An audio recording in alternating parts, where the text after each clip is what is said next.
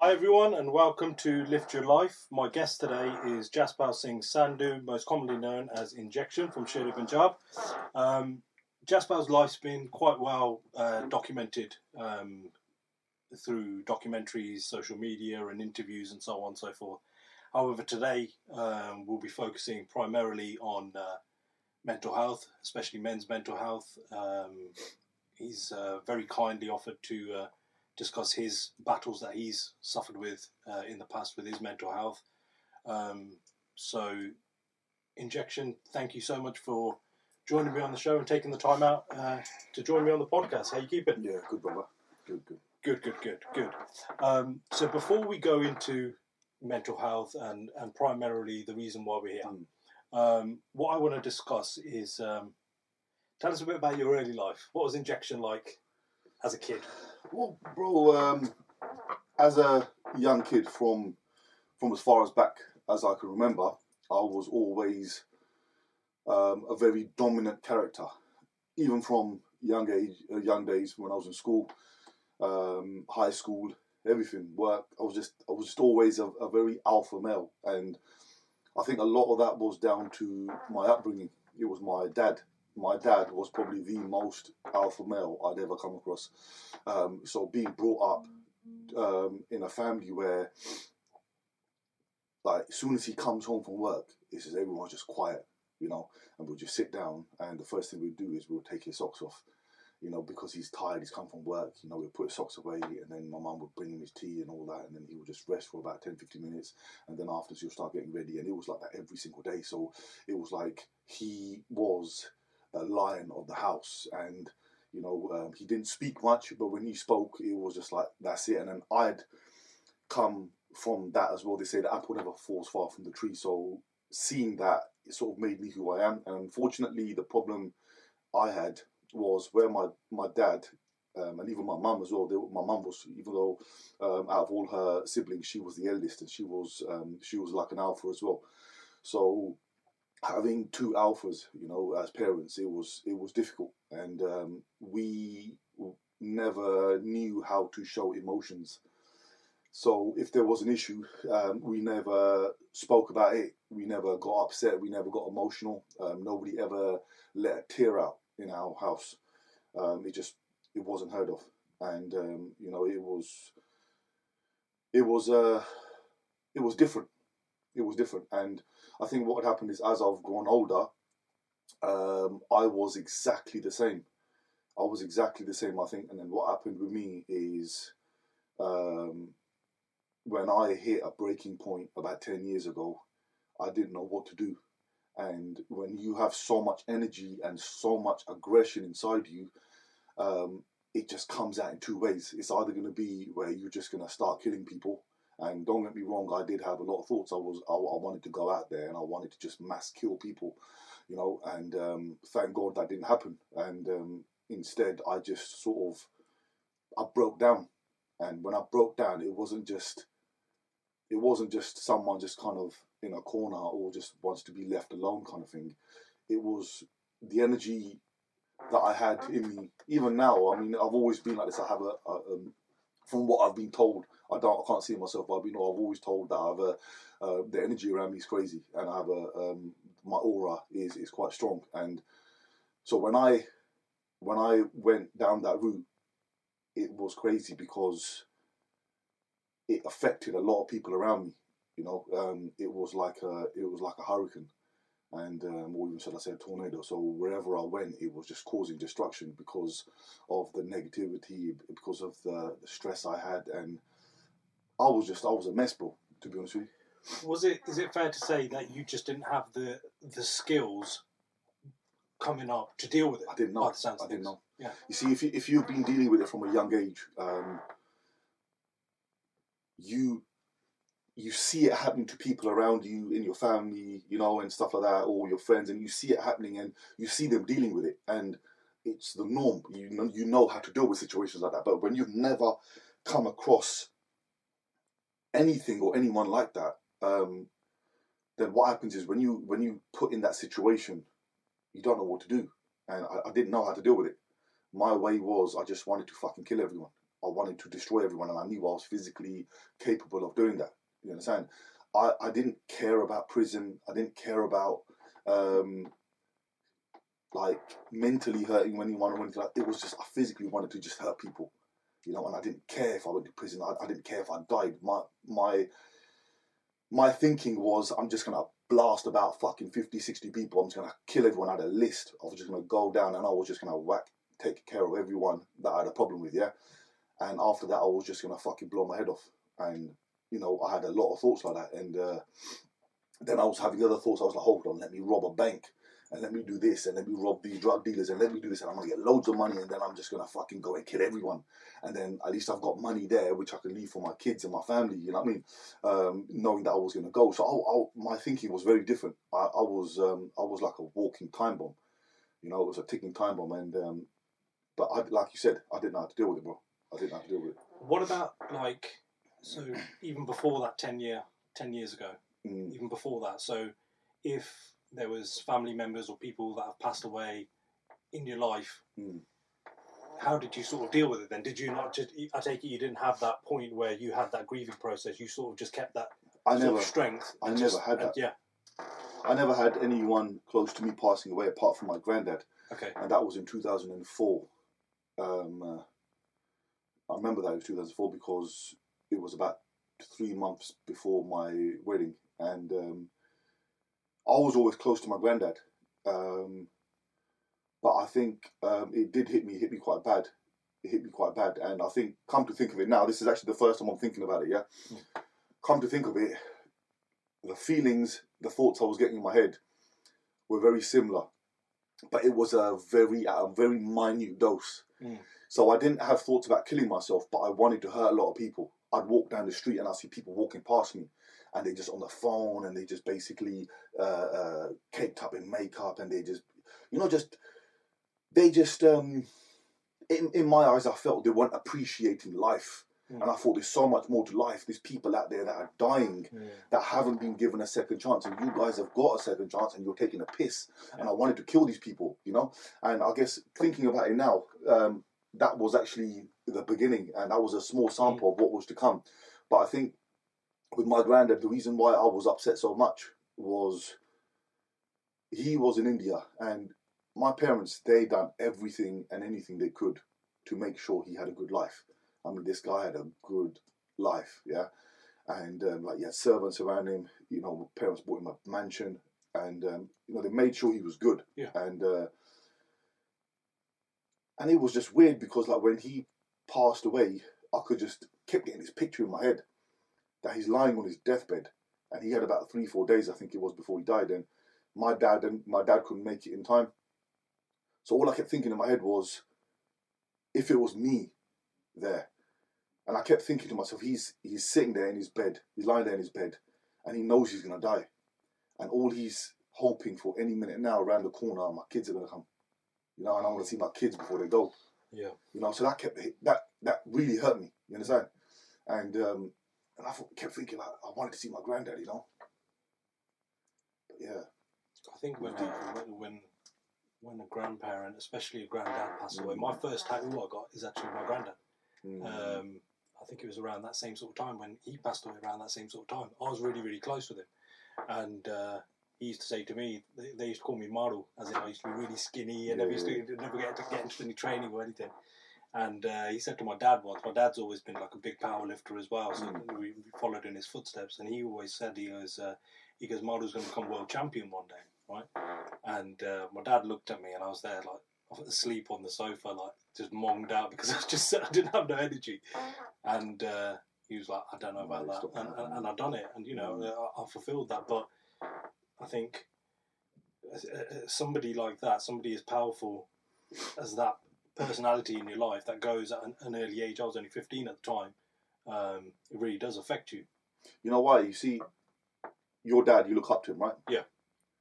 But you know the person that made your dad is your granddad. Yeah, of course. The person that your dad used to look up to is your granddad. Yeah. And it's the same with my situation. I know that the reason my dad is the way he is is because of my granddad. You understand? Yeah. My granddad, bro, my granddad was nuts. I'm telling you, this guy, till the age, till the day he died, he was about 80 something years old, yeah? and the guy used to still shave his legs. And he used to put tail on his legs every day, polish his legs, and that. Yeah, he'll, he'll, he, you wouldn't see a white hair in his daddy in, in his muchan. He'd have his muchan done proper, like everything clean shaven, Yeah. but just the black muchan, black hair. Yeah, he looked after himself. You know, like the back back in the days, the Balwan, they used to do that. Yeah, they used yeah, to yeah. oil their legs every day. Yeah. You know, so you take all the hair off and oil the legs every day. You know, and uh, so he was hardcore. Like he'd eat a chicken and he'd eat the bones as well. You know, so that's what he.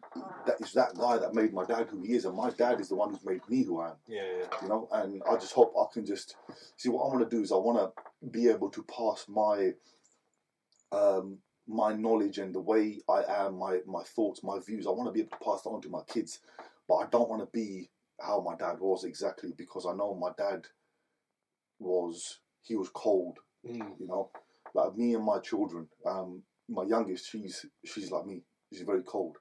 If i say to her i love you she'll just frown at me. She'll look at me in an angry way or she'll just make a noise like, you know because she don't like that you Yeah. understand and my, my eldest one she'll she's such a sweet voice she'll say i love you daddy in such a nice way but i want them to kind of realize that look it's not just about being hard and tough you know you can talk It's about It's that blend, isn't it? it's the blend. It's blend. You've got to come to the middle. You've got, you know, meet, Yeah. meet, it, meet it halfway. So I'm going to go back to the point, Mm. um, which I'm sure is, is it is going to be quite difficult to talk about um, when your partner at the time um, passed away. Mm. Um, I don't even know how to ask you what you went through, but like because you've just told me now that you you struggled as in emotionally to deal with things like that. Mm. So you sort of told you've just sort of mentioned to me, you know, what you felt like doing, just felt like lashing out and so on and so forth. But there were there must have been times when you were on your own. Mm. What were the kind of thought process? Because you you didn't have the obviously now you do, but you didn't have the the skill set to sort of deal with that kind of high emotional situation. There must have been times when you were on your own, um, where you you would have just been you and your thoughts. What was that kind of process like? See, the funniest thing is, bro, it weren't just when it was when I was on my own. Okay. I'd be sitting in a group of people and I'd be zoned out.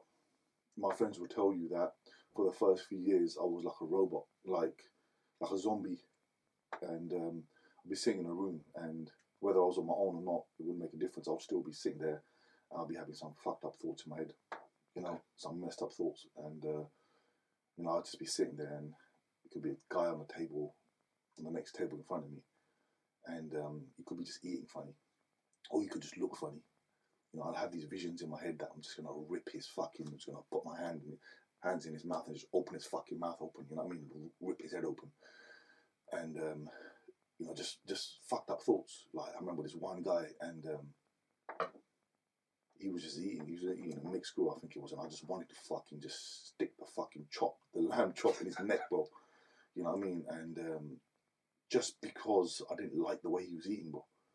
And um, that's not your fault because at the end of the day, that- that's the mentally your your head's gone, hasn't it? I And- just I just wanted to hurt people. Yeah. I just wanted to hurt people, and I wasn't in the right state of mind. Um, like I was, I always was a very um, a very evil person before. Friends and myself, when we used to like back in the days, I mean everyone's aware we, we used to kidnap people for a living, and um, our our life was crime. You know, I mean, I don't think there was anything that we didn't do. We we done everything from from kidnappings, firearms, um, so people associated with me, drugs, um, you name it, everything. Like we were every single criminal you could possibly think of came under one umbrella, and that was us lot. And uh, so, you know, we had if I couldn't do something, my friend um, around the corner would be able to do it, and if he didn't, the other guy would be able to do it. We all had links everywhere. And um, I think that's what made us dangerous. We had we were probably one of the biggest criminal organisations, um, the Punjabi Indian organisations in the UK um, ever. Um, I remember back in the days it was the Tooti Nungs and the Holy Smokes. You know they they were Mm. big, um, but I think how how we sort of took it, considering the way things were at the time, like with the the law becoming so strict, um, cameras everywhere. You know, um, back in the days it was a lot easier to commit a crime and get away with it, and Yeah, different ball yeah, it's a different ball game now. And for us to get away with the shit that we did, considering the the way how strict the law is now, um, you know, I think we've done quite a good job. Um, but I think if we were if we were around maybe thirty years ago, forty years ago, um, There would have been no CCTV, would there? there, I'll be honest with you. I mean, we've had this we've had this conversation with my friends. Yeah, like you got like I mean, hats off to the Krays and all that, and you know the um, the Richardsons and all that, and Rileys. You know, hats off to them. they've done well. But I think if we were around at that time, um, I, I think you'd be seeing movies about us a lot. You know what I mean? Definitely. so you had that that life, basically the life of sort of crime and, and so on and so forth. Mm. What was the changing point where you decided to basically change, um, and move away from that? Well, to be honest with you, uh, it was it was the death of uh, my late partner. Um, I'm, I'm gonna be honest with you, I could sit here and, and make shitloads of stories up. Yeah. Um, I had uh, I had my first daughter then, and um, you know, and I think to myself, in the beginning when I had my first daughter, I would have thought that would have changed me. My second daughter was born; it didn't change me. Um, you'd think having girls it changes a person, and it does. Don't get me wrong. It does. I, have got two girls myself. Yeah, I know. I know exactly what You, mean. you start seeing things in a different way. yeah, yeah. You know, Yeah. you, you you wouldn't if you had two boys. Yeah. it's very different if you had than if you had two girls. You Yeah. know, um, your thinking changes, but that did change. But me as the person that I was, I wasn't gonna change, and uh, I think what did is obviously the uh, her death, um, and I think the reason why that was was because I'd originally made a promise to her that I was gonna change. Yeah. So I felt like where she passed away, I didn't want it to be where she's passed away and she's thinking to herself up there, listen, I've, my life's gone, I'm not here anymore. Um, and you're still carrying on with your bullshit. So I wanted to kind of, you know, I, I wanted to, I wanted to show her and prove to her that look, I have changed, and you know, your passing has wasn't a waste.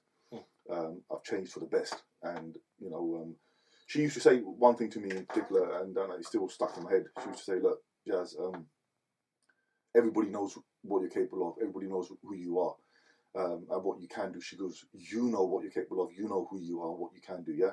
She goes, "You don't need to go around proving it to the people, to to the public. You don't need to do that. Like you always, and I, I used to. I used to always wanted. I wanted people to know that. Listen, like I'm your fucking dad. You know what I mean? You can't fucking you can't fuck with me.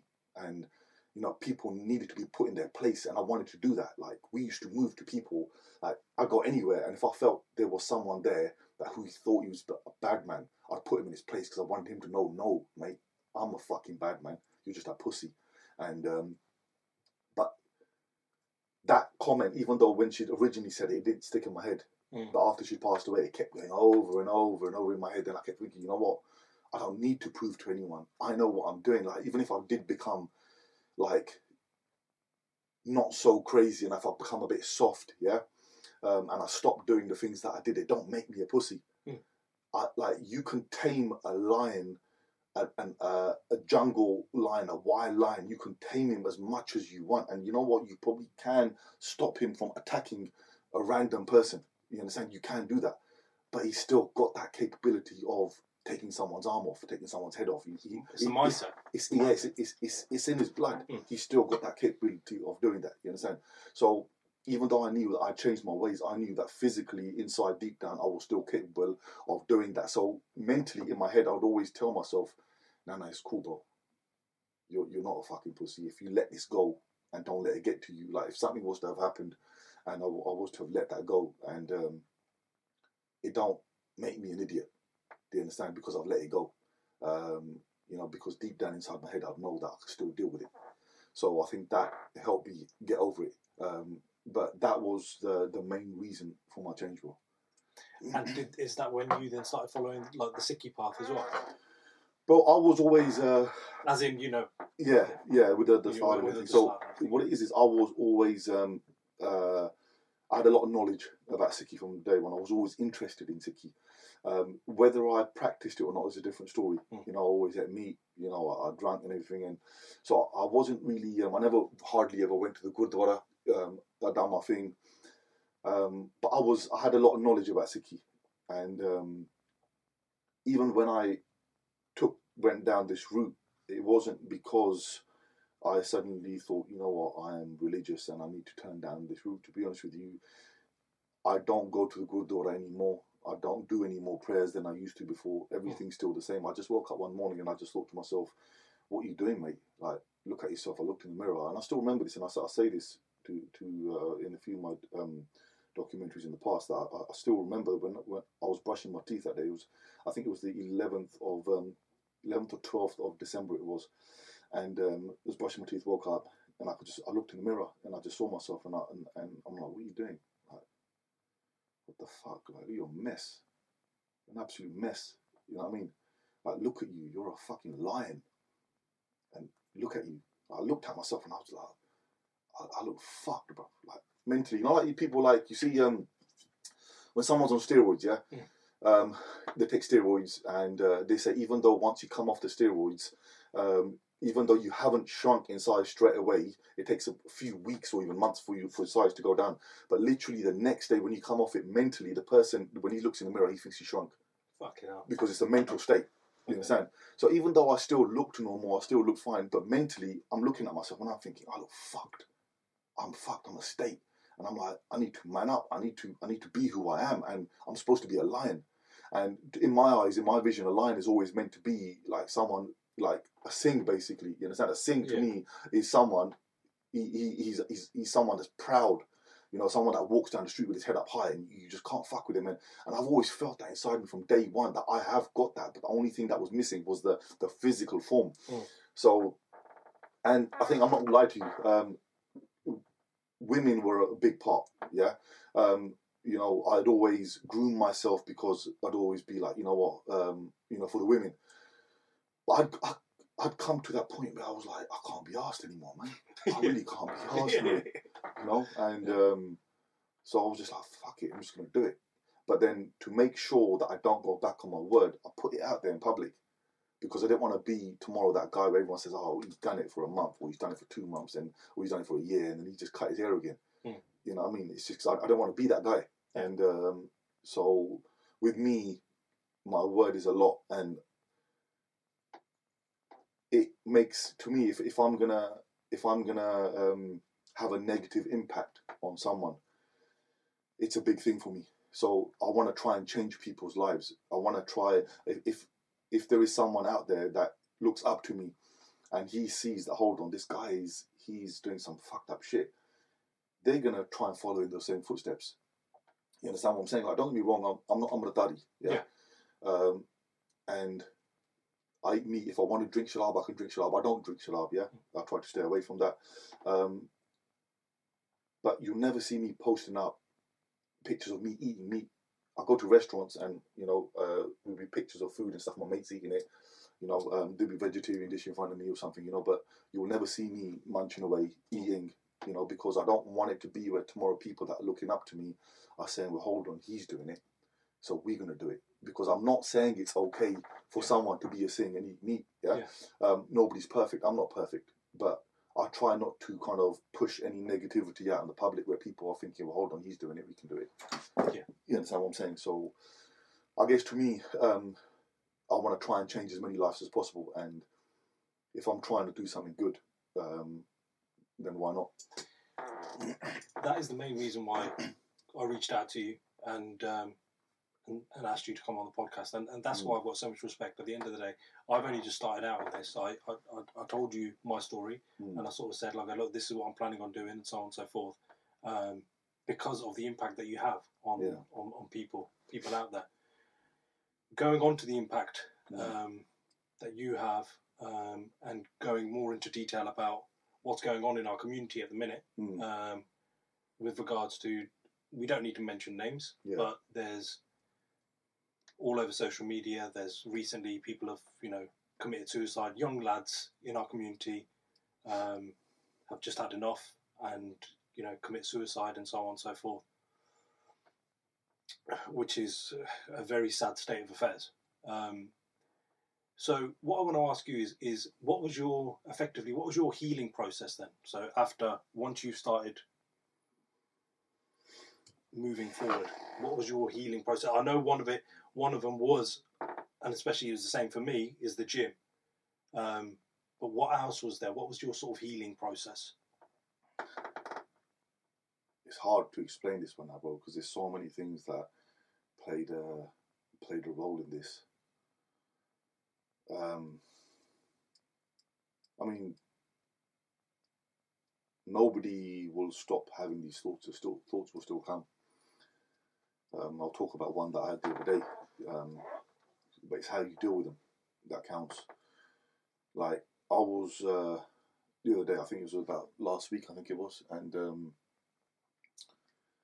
I was doing the Hoover last week, and I was doing the Hoover, and I still remember I was I spoke about this on my Instagram. Yeah, I was doing the Hoover, and I was in the passageway, and um, just randomly, nothing bad had happened. Nothing bad had happened. Yeah, randomly while I'm doing the Hoover, I'm thinking in my head, why am I doing this Hoover for? Like, why am I? I'm looking around, and I'm thinking, what am I doing? Like, why am I doing this? I don't need to do this. I don't need to work.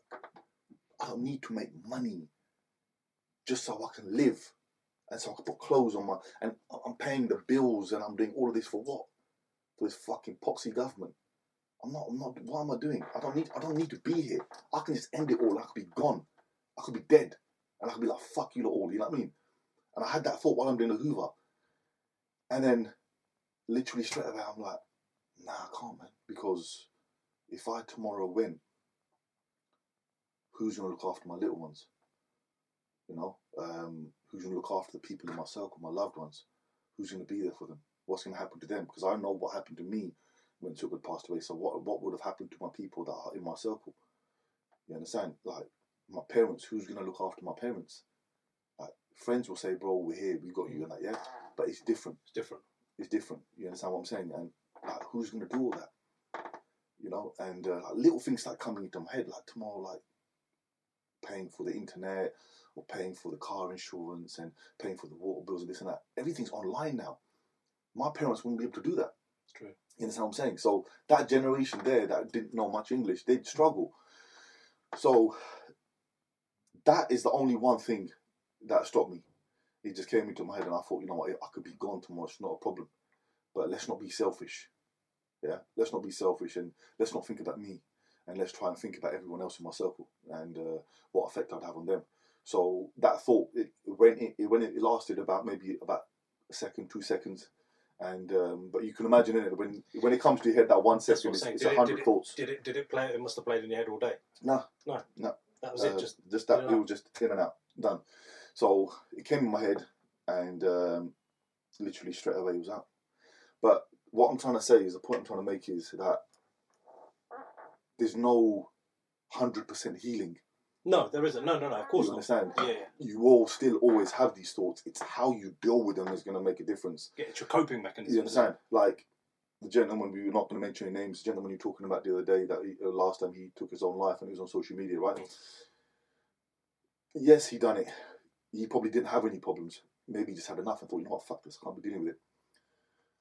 But then he could have, if he was that type of person who was had a lot, a lot of responsibilities and he knew there was a lot of people depending on him. Maybe he didn't have anyone depending on him, but if he did have a lot of people depending on him, maybe the story would be different True. because he'll think to mys- himself that hold on, if I do this, what's going to happen to them? You understand? And I think a lot of people, if they ever do come to that point in their life where they do feel that they need to end it all, I know what it's like. You, you know, um, you could have a million things going for you. You could be a millionaire. You could have everything you could possibly ask for, but it's not enough. And when you are having those thoughts and you need to go, those million things that you got going for you, they become nothing. They become zero. Yeah. You understand? They you can't even think about them. They're not even coming into your head. They're not even coming in there to say to you, bro, you got us. Don't worry about it. They just go. So you have to mentally train your mind to bring those things out. Yeah. Bring them out of that Pandora's box that you've got hidden away with a key locked up, thrown away. You've got to bring it out and you've got to remind yourself that, listen, mate, I have got all of this. I've got all of this to lose. Do you understand? If I go, what's going to happen to all these people around me? Okay, yes, I'm gonna be selfish. I'm gonna go. I'm gonna be gone. See you later. But how are these people around me, my family members, my siblings, my children? How are they gonna survive without me? What kind of impact will I have every single birthday, every single Christmas, every single Father's Day, or whatever? They're gonna they're gonna feel it. You understand? So I think people need to start being less selfish. I think is what, what the word I'm looking for. Be less selfish and start. Um, if you think to yourself your life is shit and it's worthless, then I tell you what, accept that. But at the same time, accept, you know what? My life is shit, but I'm not here for my life. I'm here for these people. Let me try and be good for them. Let me sacrifice my life for being good for them, yeah? Fuck my life, is shit anyway. My life's fucked, yeah? But let it be good for them. Don't be selfish and say, oh, my life's fucked, oh, fuck it, I'm gonna go. You understand? These people need to start considering um, other people's feelings as well. Let me get your thoughts on this. I Mm. spoke to someone. We were at a funeral. Chap had passed away. Uh, he had cancer, um, early age, um, passed away. And uh, there's another lad that I used to go to school with. He passed away, and uh, got talking saying, "Look, I went to a funeral. Uh, he's in his early thirties, and you know he took his own life, and, and so on and so forth." And I was speaking to to an uncle there, Mm. and he goes to me, he goes, uh, "Belly need down, right?"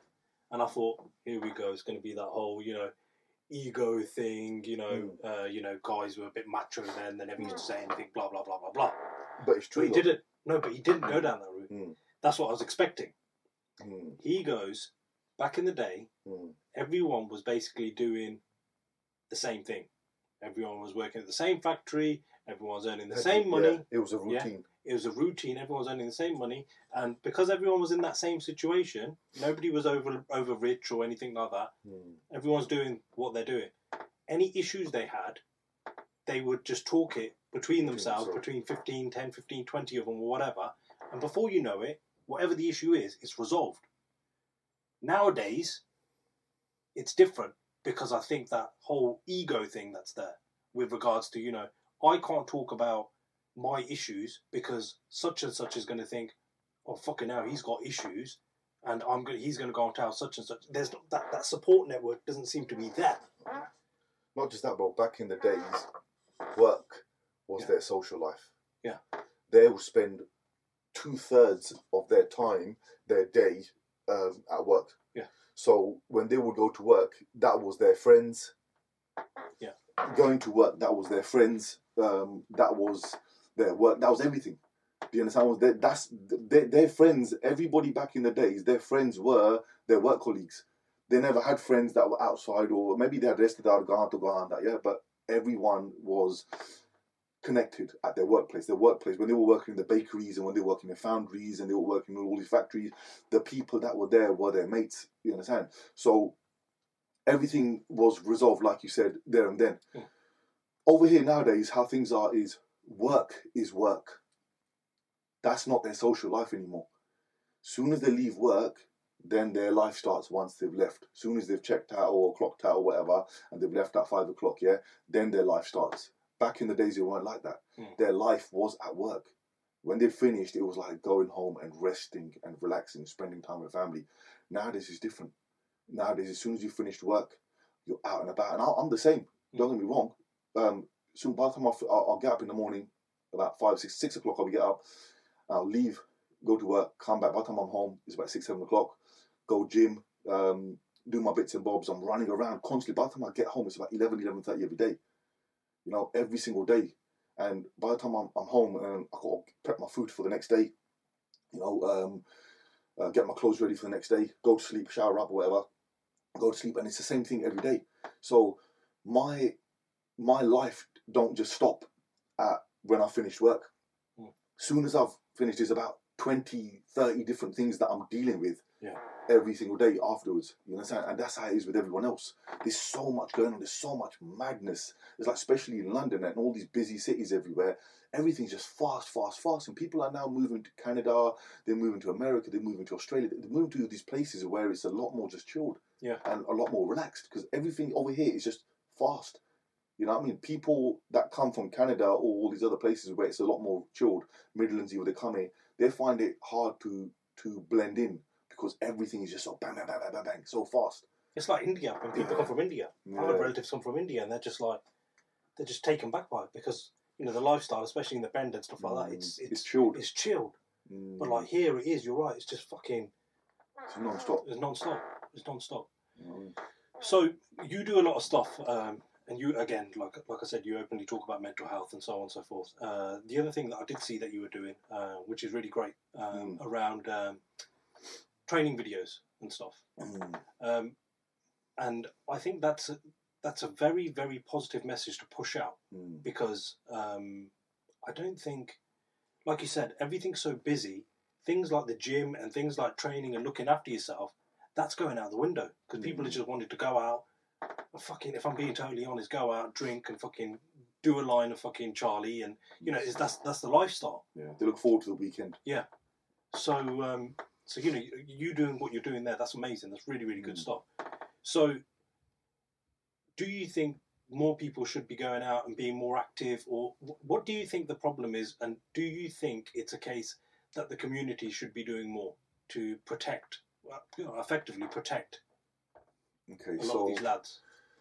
definitely protecting wise, yes, the community needs to be doing more. Um, when it comes to going out, see that's a double-edged sword. Going out, if you're in the right crowd, is good. Mm. But nowadays, going out, it's youngsters start going out, and the route they're taking is of this kind of gangster rap shit. Yeah, where they've got their trousers hanging around their ankles, you know, and um, they're walking around thinking like they're Tupac's fucking children, yeah. And um, back in the days, it was about physically what you're capable of doing as an individual. Hmm. It don't work like that anymore. Nowadays, you could be the biggest pussy in that crew, yeah. But if you got a crew with you of about maybe 10, 15, 20 people, whatever, yeah, and they all got blades and they all carry blades, that's what they do. Yeah.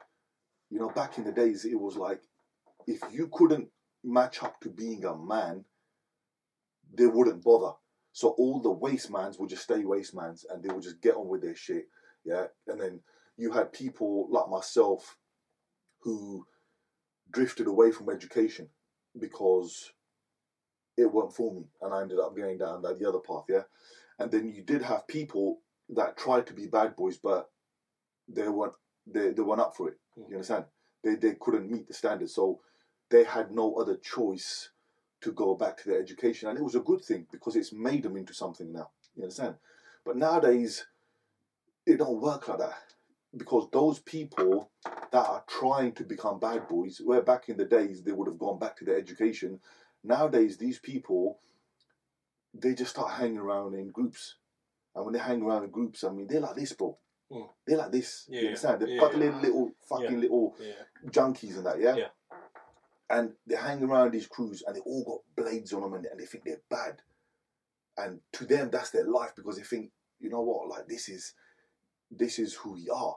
But what they don't realize is when they hit that age and they need to get married and they need to settle down and they're gonna have kids, that crew's not gonna be there anymore. Of course not. Yeah. You understand? The only person that's still gonna be there is them. Them as an individual. So if if them as an individual, they're nothing and they're fucking pussies on their own, then once those boys are gone, the real them, the real that the real true person is gonna come out.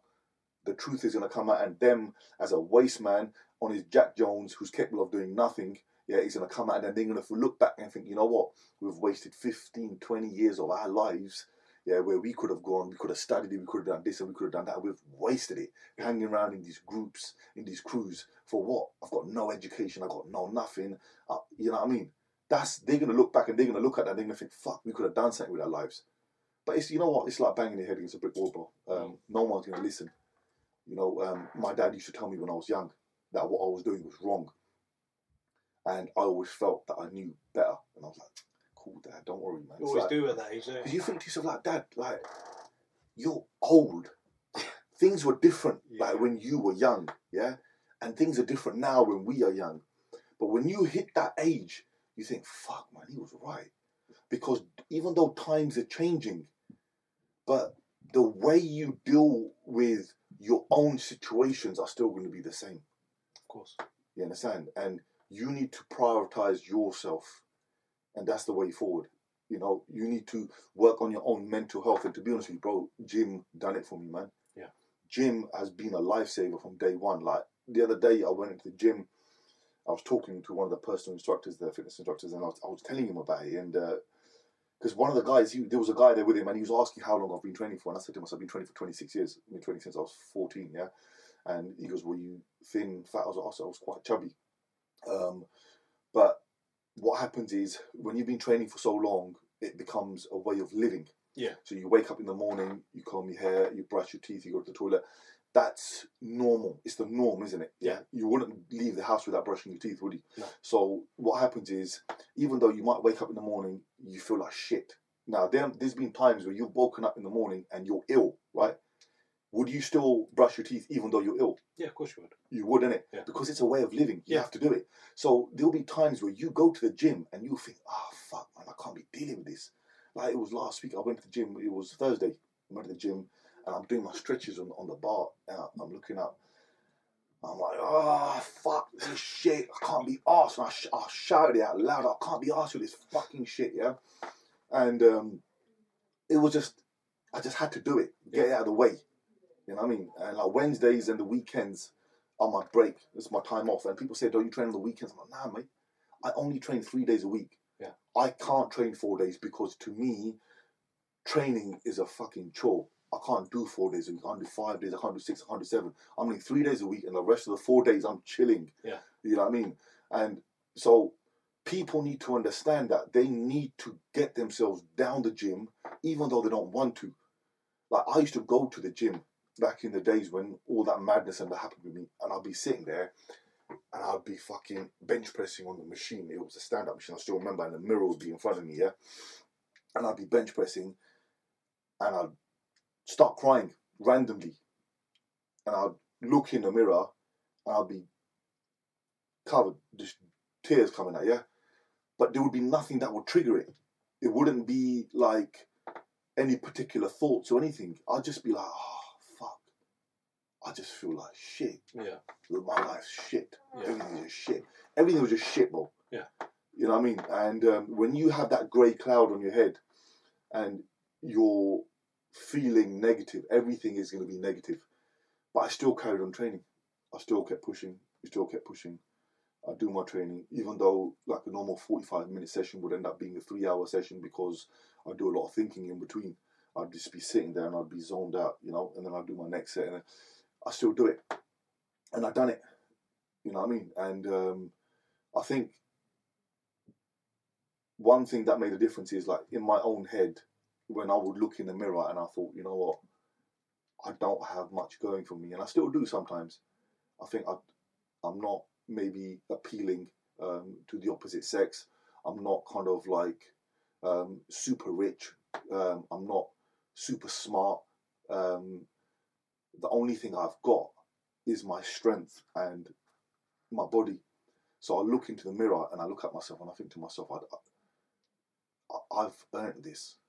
This is my work. This is something that I have achieved over a long time. And don't get me wrong, the last one year has been um, has been quite uh, bad when it comes to the gym and all that. I've, I've lost a lot of weight. I've lost um, quite a fair bit, and uh, um, something that I wanted to talk about while I'm here. Um, we're talking about obviously uh, um, negative thoughts, negative feelings. Yeah, so I'm gonna I'm, I'm gonna let you guys know on a little secret. So since last year, I've uh, um, I was given some bad news. Yeah, um, I was given some bad news, which I took the wrong way originally. Um, I was under the impression I was told that I could have cancer. Um, Fuck. uh, yeah, and, and my GP had, had gone over it, and but he kept saying to me like, "You've got nothing to worry about. You've got nothing to worry about. Everything's okay." But we need to get these tests done because we need to eliminate it. So as I started doing more and more research into it, um, I started looking at all the symptoms and everything, and I, and I thought, "Shit, I could have cancer." Yeah, and um, so it, I'm not lie to you, it stressed me out. It stressed me out a lot. Um, my family didn't know. Um, well, they do now. They they didn't know. Um, nobody knew, and apart from maybe like a couple of people, and um, so I was dealing with that. Um, to be honest with you, I think I was more upset about not being able to see my kids grow up. Yeah, um, I was more stressed about that. Um, I thought I'm not going to be able to see my kids grow up. I'm not going to be able to um, influence them in any way. I won't be able to contribute in any way. Uh, I'll be gone, and I'll just be watching from above. And uh, then halfway through that thought of the the cancer had gone, um, they started saying, "Nope, it doesn't seem like cancer. Um, the chances of it being cancer are quite slim. Instead, they come out with some next Bamari. Um, I don't even know the name of it, but apparently, um, fifty percent of these people that have this, um, they die before the age of forty. Um, so I'm putting two and two together. So I'm thinking, hold on, all these symptoms, everything started about ten years ago. I'm now hitting forty, and my body feels like it's shutting down. Yeah. Um, two years ago, I felt the best I could possibly feel. I felt on point. Yeah. But last year was just it was it was just downhill and um, uh, just constant problems uh, in and out of hospital. I ended up e- with E. coli even. Um, that's another story we'll cover in a minute. But yeah, so then I got my test done uh, last week. Everything come up negative. Good. So they said uh, I- I'm in the all clear, and um, that was quite a, uh, uh, quite some good news for me. And um, so I just mentally I started thinking, yes, I'm gonna get back into the training. I'm gonna get back into the gym. I'm fucking ape shit, and I give myself a goal. I thought by summertime I want to physically look like this now. Yeah. You know, I've been started taking all the supplements. You know, I've, I've started taking the growth again. I've started, you know, I've started doing a lot, a lot of stuff, and um, you know, physically I'm ready for it. You know, um, but last year it was a struggle, and I was saying before I ended up with E. coli. Um, one of the restaurants in Southall, I'm not going to mention their name. Um, one of the restaurants in Southall, I ended up getting food from there, and um, within hours I got ill, and um, I just remember six o'clock in the morning, waking up to go to toilet. I just felt like I needed to go, and um, vomiting, diarrhea, everything at the same time, and it wouldn't stop. It did not stop, and um, and I'm just thinking, shit, I've got to take one of the workers. Um, I've got to drop him off to work. So I've picked him up. A couple of them, I've dropped him off. On the way there, the whole time, I'm holding the steering wheel, and I'm like holding the steering wheel like this. I'm leaning across it. I'm driving like this, yeah. And I'm just in pain, just in bad pain, yeah. And as soon as I've dropped them off, it was about an hour's drive. As soon as I'm, I've dropped them off, they've gone out. I've got the carry bag. I've just vomited and vomited. Wouldn't stop, non-stop, yeah. Um, ringing up the ambulance. Um, ambulance uh, started ringing them up about nine o'clock. They've turned up at eleven, yeah. Um, and then when they've turned up, all I remember is one of the times prior to that, because obviously there was so much vomiting. There was when I kept getting out of the van, there was like a, a wall there with loads of uh, bushes and stuff.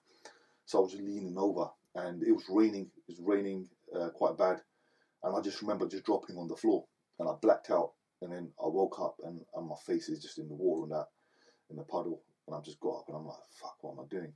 You know, I've got back up. Um, it was so bad, like the diarrhea was non-stop. So you can imagine, I'm in a van. I couldn't go outside and shit in the thing. Yeah, so I'd literally jumped in the back of the van. And I'm, I'm just, I'll be honest with you, I was, I was sitting on a bucket. Yeah, and it was just non-stop. Like you can imagine this. Yeah, I'm vomiting, sitting in a bucket. It was, it was non-stop. And then uh, ambulance ended up coming. I don't remember much. All I remember is that somebody brought them to the side, and I've opened the door. I don't even remember walking into the ambulance. I remember bits of it in between in the ambulance. I remember getting out, um, and I remember getting to that hospital for about one o'clock, and I had to go at the the, the doctor because all I kept thinking was like when um, when Sook passed away, it took them two and a half hours to take her to the hospital, yeah, and now it's taking you fucking two hours to get me to hospital where the hospital's seven minutes away. So I go to myself, "Bro, what the fuck are you lot taking? You lot taking a piss out of me, yeah? I said I called the ambulance at nine, came at eleven, And I said, now you lot brought me to the hospital at one o'clock. And he goes to me, he goes, Mr. Sandhu, he goes, uh, I believe you're not really aware of what's been going on. I said, what do you mean? He goes, um, he goes, uh, you died. He goes, uh, in the ambulance. He goes, when they were bringing you here. I said, well, on the way here. He goes, uh, no, as soon as you, they went in the ambulance, he goes, within minutes, he goes, your heart stopped beating. And he goes, they had to revive you. And uh, apparently, the only person that was qualified to stay with me the whole time until I was stable was the driver. So, hence why they couldn't drive off because the other person wasn't qualified to drive off. Yeah. So, that person, the driver, had to stay with me. And then they stayed until I was stable and everything. Everything was all fine. They brought me back to life. And then they took me to the, hospital. And um, I was just, it, it, was just a bit of a shitty, uh, it was a bit of a shitty situation. I'm not to lie to you. I, I don't, I don't think I don't feel to myself, oh shit, I was at death's doors and back. To me, I just woke up and it was just a normal day. Like, I was feeling a bit shitty, you know, just non-stop diarrhea. I felt like I just been to hospital and I was fucked. And, but it didn't, um, it didn't have that much of an effect on my head. So I, I think even now, I think it's, it's probably benefited me because I think to myself, well, tomorrow, if tomorrow my time did come, I wouldn't even know about it. You understand Yeah, what I'm saying? You've been through it. You I've been through it. I didn't even know then, and it was just a normal day. So um, you know, it is what it is, and I, like, I've been shot and all that before, and you know, I've been stabbed, and so to be honest with you, even those like every time when it happened, I didn't think to myself, "Oh shit, I'm dying." Do you understand what I'm saying? Um, it's just, it is just the way it is. You just got to kind of deal with it. I think that's the last thing that comes in your mind. But look, the last year, it was so bad, and I kept telling myself that I'm going to fight this. So I think knowing that I was that close to death's doors made me appreciate it a lot more. Where before, you don't appreciate it, you keep thinking, oh, I'm going to go. I'm going to take my life, I'm going to go. But then when you come to that point where you actually are going to go, you're thinking, fuck, I don't want to go. Yeah. I don't want to go yet, you know? Like, what's going to happen with my kids and what's going to happen with my family and like are people gonna fucking remember my good work? Like I got so much shit to do, you know, and I had a list of of of people that I was supposed to help still. You know, one woman, the old lady that was, she had some issues with a neighbour, and with another guy that was had uh, issues with um, his uh, son-in-law. There were so many issues. I, I remember looking at the list and I'm thinking, fuck, like, do I just pass this list on to someone else? But are they gonna do it in the same way as I do it? You know what I mean? And like it was there's a lot of things that go into your head, but I think knowing that I was that close to death's doors, um, it changed a lot. And I'll be honest with you, bro. Um, I'm gonna try my fucking best to be here for a long time. And while I'm here, I'm gonna make a lot of people's lives hell. I'll tell you straight, bro. I'm gonna fucking, I'm gonna fuck a lot of people up. Any any person that is a wrong one is gonna get dealt with. Um, so yeah, my time's up. It's up, but until then, I'm gonna keep doing my shit. Listen, I think this is probably the best time to bring it to a close. Thank you so much for Mm. sharing that with me. Um, and you know what? I wish you all the best for your training. I know what it's like when, when, when you can't train and stuff like that properly. I'm sure you're going to fucking smash it with the training and stuff. You go there, you do what you got to do. Mm. And once again, Injection, thank you so much for joining me on the podcast, my brother. And um, hope to speak to you soon. Cheers, take care.